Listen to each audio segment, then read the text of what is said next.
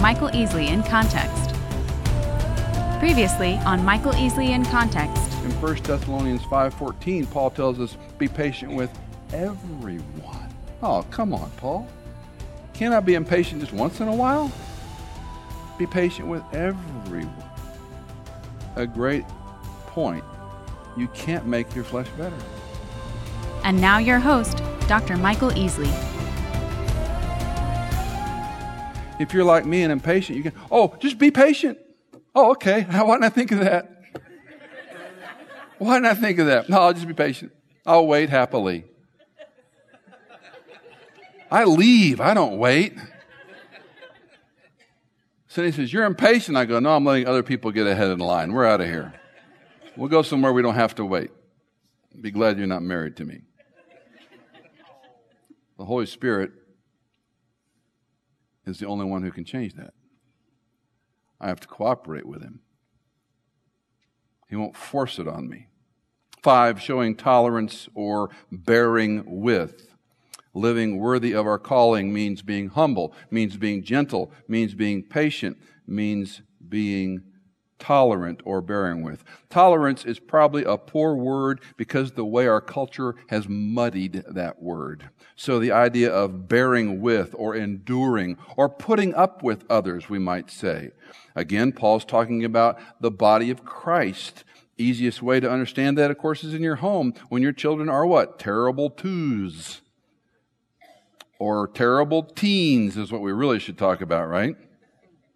How many of us parents have pulled our hair out raising children and going, we're imploring our children to do the right thing in the right way. And of course, they do the wrong thing in the wrong way every time, right? And we expect them to listen. We expect them to obey. And we're, we're hammering, we're teaching, we're loving, we're encouraging, we're uh, giving them opportunities, all the things I never had. Boy, I play that card a lot. I never had these opportunities, you know, like that's going to help. Oh, thanks, Dad. Thanks for giving me an opportunity to have. I'm going to be a better son. I'll be a better daughter because you never had that opportunity. Where do I get off thinking it's going to change the way they think? And then when I get a little space from it, I realize, you know what? They're still growing. Why do I expect them to act like an adult when they're not an adult? That's a great shoe leather application of bearing with other people living worthy of our calling, humility, gentleness, patience, bearing with others, last in love. Notice, in love. The affection, the esteem, the seeing others' worth, that they're important, that we do this sacrificially. Again, Stott writes, love is the final quality that embraces the preceding four and the crown and sum of all the virtues. Hundreds Perhaps thousands of times the Bible speaks of God's loving kindness, His compassion. He's slow to anger. He's merciful to all. He's abounding in loving kindness. His mercies never cease. All the things we know perhaps too well. Sacrificial love. Paul will later write in chapter 5 about husbands, love your wives, same word, as Christ loved the church and gave himself up for her. In 33 years of marriage and probably 24 years of trying to teach marriage principles, I often tell the, the husbands, I say, listen, let's forget all the instructions to the women. And forget for now everything else you're worried about that the New Testament says about marriage. Just focus on one thing love your wife as Christ loved the church and gave himself up for her. Stop right there. Christ died for his church. He didn't blame her. He didn't complain about her on the cross. He didn't say, God, give me another church that loves me. He said, forgive them. It's hard to love your wife like Christ loved the church because it means to die to self. But in all those years of my own marriage as well as watching others, I will tell you this show me a husband who is trying, feebly and failing, no doubt, trying to love his wife sacrificially. I will show you a wife who more than likely is flourishing. It's the same with children. If we criticize them and nag them, they will not change. If we encourage them, they may change. It's the same in marriage. If I criticize and complain and pick at my wife, she's not going to change. She's going to get ensconced in her positions. But if I love her and I know her needs and I know her wants and I ask her a thousand times, what do you want? What do you need? What are we going to do in life? What's the next chapter? How we want to live this when our kids are finally away from us? How do we want to enjoy life together? Always working on those questions. That's my role as the initiator in the marriage. Leadership is initiation. And you're initiating, you're asking, you're asking. And yes, she's going to hurt your feelings. And yes, she's going to say snippy things. And yes, she's going to whatever. Get over it. You're a male of the species. And the way God's designed you is to be an initiative taking leader who sacrificially loves. Show me a husband who begins to get this and I'll show you a marriage with hope. When we position ourselves and get away. The same is applying here when Paul crowns this list, as Stott says, in love. We do these things in love. Love means I got to put somebody else in front of me, and I got to do it lovingly, not just, oh, I love you. Peter O'Brien writes The believer bears with one another's weaknesses and failures. In the midst of tensions and conflicts, they show a lifestyle that is consistent with the divine calling. This kind of behavior can only spring from God's love. Living worthy of our calling means that we love. Well, this walking worthy has some results. Look at verses 3, 4, 5, and 6. Being diligent to preserve the unity of the Spirit in the bond of peace. There is one body and one Spirit just as also we were called in one hope of your calling. One Lord, one faith, one baptism, one God and Father of all, who is over all and through all and in all. The manner in which we live this worthy calling, we have five attitudes we've just looked at. We might summarize them. We live loving others patiently, humbly, bearing with them kindly. Now we're moving into the result of that is unity. Now, even a casual reader can't miss the sevenfold repetition of the word one. It's a long study. It's a deep study. I'm going to give you a very quick overview of it. One body is the one church. And that day, Jew and Gentile, we might compare it to racially tense groups today that hate each other. The Jew and the Gentile were reconciled. That was the church the time when Paul's penning this. We're one spirit. The spirit of the person of Christ indwells the believer individually in this room. If you're a believer, the Holy Spirit is your permanent roommate.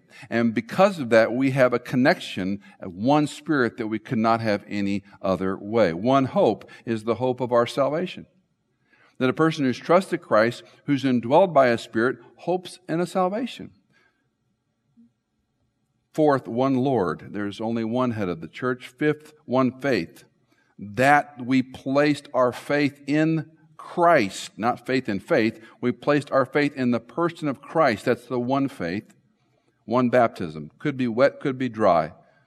I kind of lean a little bit toward wet here because a water baptism is what identifies you publicly and makes you part of a community visibly in a local church. One God and Father who is over all and through all and in all. Then we have the fourfold use of all. This passage, keep in mind, applies to believers. This is a Paul's writing churches in Ephesus, believers in Ephesus. Now, I don't want to get too uh, deep for you here, but the theological glue in this passage is the Trinitarian doctrine. The Spirit, the Lord, and God and Father are mentioned. One, one, one. And Paul's sevenfold use and the fourfold use of all, study this on your own, it's a rich study, is talking about the Trinitarian Godhead making unity. Think of it very simply. Christ obeyed his Father to come and live, die, be buried, and resurrected to provide a salvation substitution for you and me. When he ascends to heaven, he sends the Parakletos, his spirit, who indwells you and me. He says, I must go to the Father. He had to return. The disciples wanted him to stay. He's got to go to the Father so that he can send the helper who's going to indwell all believers so that all can be indwelt by God's Spirit permanently as a fulfillment of the new covenant. So what do you have? The Trinitarian doctrine is required for salvation. God the Father has to send His Son. His Son has to be perfectly obedient to the point of death. His Son has to obey to even return back to glory after His resurrection so that the Father can dispatch His Spirit who will indwell the believer. A Trinitarian doctrine isn't just theology for dry people like me. It's important to understand your salvation required a Trinitarian doctrine, and the churches are growing in number that don't believe in a Trinity or give any attention to it, and yet it's all through the New Testament and referred to many times in the Old. Well, much more, but we need to land the plane. If you've ever been in sales, you know there are ways to sell things. You can sell things because you want to make money, and you can sell a product because you believe in a product. I learned this in multiple jobs I have. When I was 17, I worked at a backpacking, kayaking, uh, mountaineering store was two owners, two very high end stores. There were no REIs in those days. This is before, before clothing was North Face. This is when equipment was North Face. Uh, they didn't have clothing lines. They had free t-shirts. But in those days, they made mountaineering and climbing equipment. And these very high end stores were in very high end malls. And believe it or not, 17, I was a store manager. Huh? And I was a good salesperson because I used this stuff. I was an avid climber, avid backpacker, avid uh, kayaker, and so I could I could sell this stuff. And the owner boss came to me after a while, and he said, "Michael, you're a great salesman, but you only sell three lines." I said, "Well, that's because they're the best." And he laughed and gave me some lessons. After all, I was only 17. He said, You got to sell the whole inventory. We can't just sell these three lines. I got inventory here. We got to move. I said, Yeah, but that stuff's not any good. He goes, I'm employing you to sell all of it. Okay, I got the picture. But I still like these three better. Selling because I believe in something versus selling because you got to make money. And that applies to all of life, not just sales. Later on, I would be in companies where I was representing that company. I worked for the government for the year in East Texas, and when I went somewhere, I represented the Deep East Texas Council of Governments and I spoke for them. Later, I would become a boss, if you will, and I would hire people. And when you hire someone, they are what? They are sales reps. They are representing you when they go out on the street. If you employ people, they're representing you with their work, their attitude, their trade, their skill. So, a local church, when we evaluate and hire people, we want them to represent Christ first and foremost, but we want them to represent fellowship too. From the Learning Center greeting to the telephone greeting to the email response, we want them to smile and say, How can I serve you? How can I help you? I'm here to minister to you. If they can't do that and we can't train them to do that, we'll let them go. Because they're representing the Church of Jesus Christ, and we want it to be done in a certain way to represent who we serve, who we stand for. I mean, who wants to deal with a curmudgeony problem person in any place in life, much less a church? You want people who are representing you well. How much more you and me as representing the King? A little baby was born last week, so I heard. A royal baby. I watched about 1.2 minutes total of that coverage. I'm glad for the young couple. I'm very conflicted for the boy. What a life he will have. What an unreal life he will have. Isn't it funny? The media and everybody called it the royal baby, not the royal fetus. That one's going to be a king. Culture's funny. You have a real king. You have a sovereign, eternal King that sent his one and only Son, the eternal King, to live, to die for your sins and mine, to be buried to confirm his death, and resurrected to give us life. And any and all who believe in him are adopted. We're illegitimate, throwaway children that somebody adopted and put us into royalty eternal royalty, not a faux royalty, not a fake royalty, not a royalty until the next boy dies and the next one we wait for comes along. But a real king, a real sovereign. Hard to keep in perspective, isn't it? The Tomb Guard Sentinels are one of the oldest, most prestigious honor guards in the world. The United States Arlington Cemetery has what's known as the Tomb of the Unknowns. It used to be called the Tomb of the Unknown Soldier, but it was changed years ago because there are more than one body remains in that tomb. So it's the Tomb of the Unknowns. The Tomb Guard Sentinels are a prestigious group. I encourage you to read about them sometime. What they go through to not only become a Tomb Guard Sentinel, but once they're in that uh, guard, what it is required to stay in it. Uh, the detail and precision with those men and women train is unparalleled in any branch of service. It is an honor guard situation, but these men and women, 24 7, 365, guard the tomb of the unknowns. And if you've ever been there, you should go there. Uh, you'll see the changing, the, mark, the 31 steps, if I remember correctly. They walk back and forth. They're inspected by their sergeant when they show up. Their weapons inspected, their clothing inspected. I've heard it takes as long as two hours to get dressed, and they'll spend an average of 30 minutes to an hour a day just working on their shoes. Everything's got to be perfect before they go outside. They have a creed they memorize, and this is the Tomb Guard Sentinels Creed. My dedication to this sacred duty is total and wholehearted. In the responsibility bestowed on me, never will I falter. And with dignity and perseverance, my standard will remain perfection.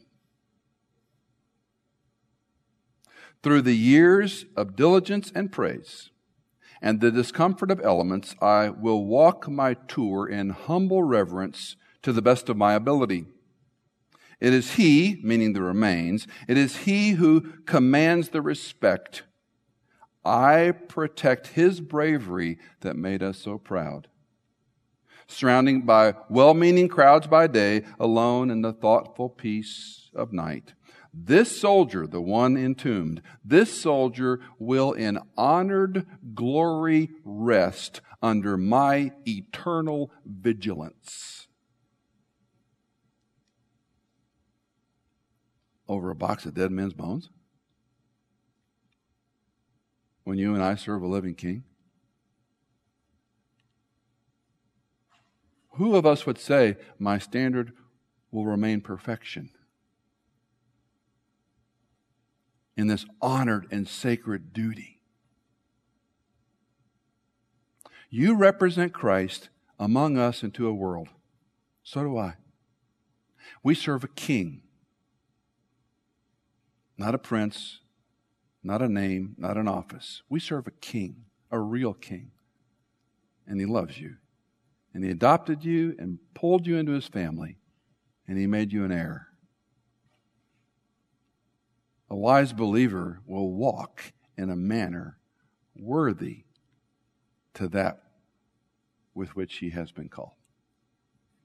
Father, help us to be the kind of men and women who walk in such a way to see fellowship transformed individually and corporately as men and women who know we serve a king, not an elected or appointed official, but one who's reigned forever and ever and ever. Help us as we go from here not to dismiss your word or put it out of hand, but may it come to mind and be cemented in our hearts and minds that we walk in a manner worthy of the way you called us. We love you, Lord Jesus, as always. Help us to love you well. We pray in Christ's name, amen. God bless you. Have a phenomenal week. If you have questions or comments, please let us know at michaelincontext.com. Subscribe to our newsletter for the latest news and information. This is Michael Easley in Context. Don't let the world teach you theology.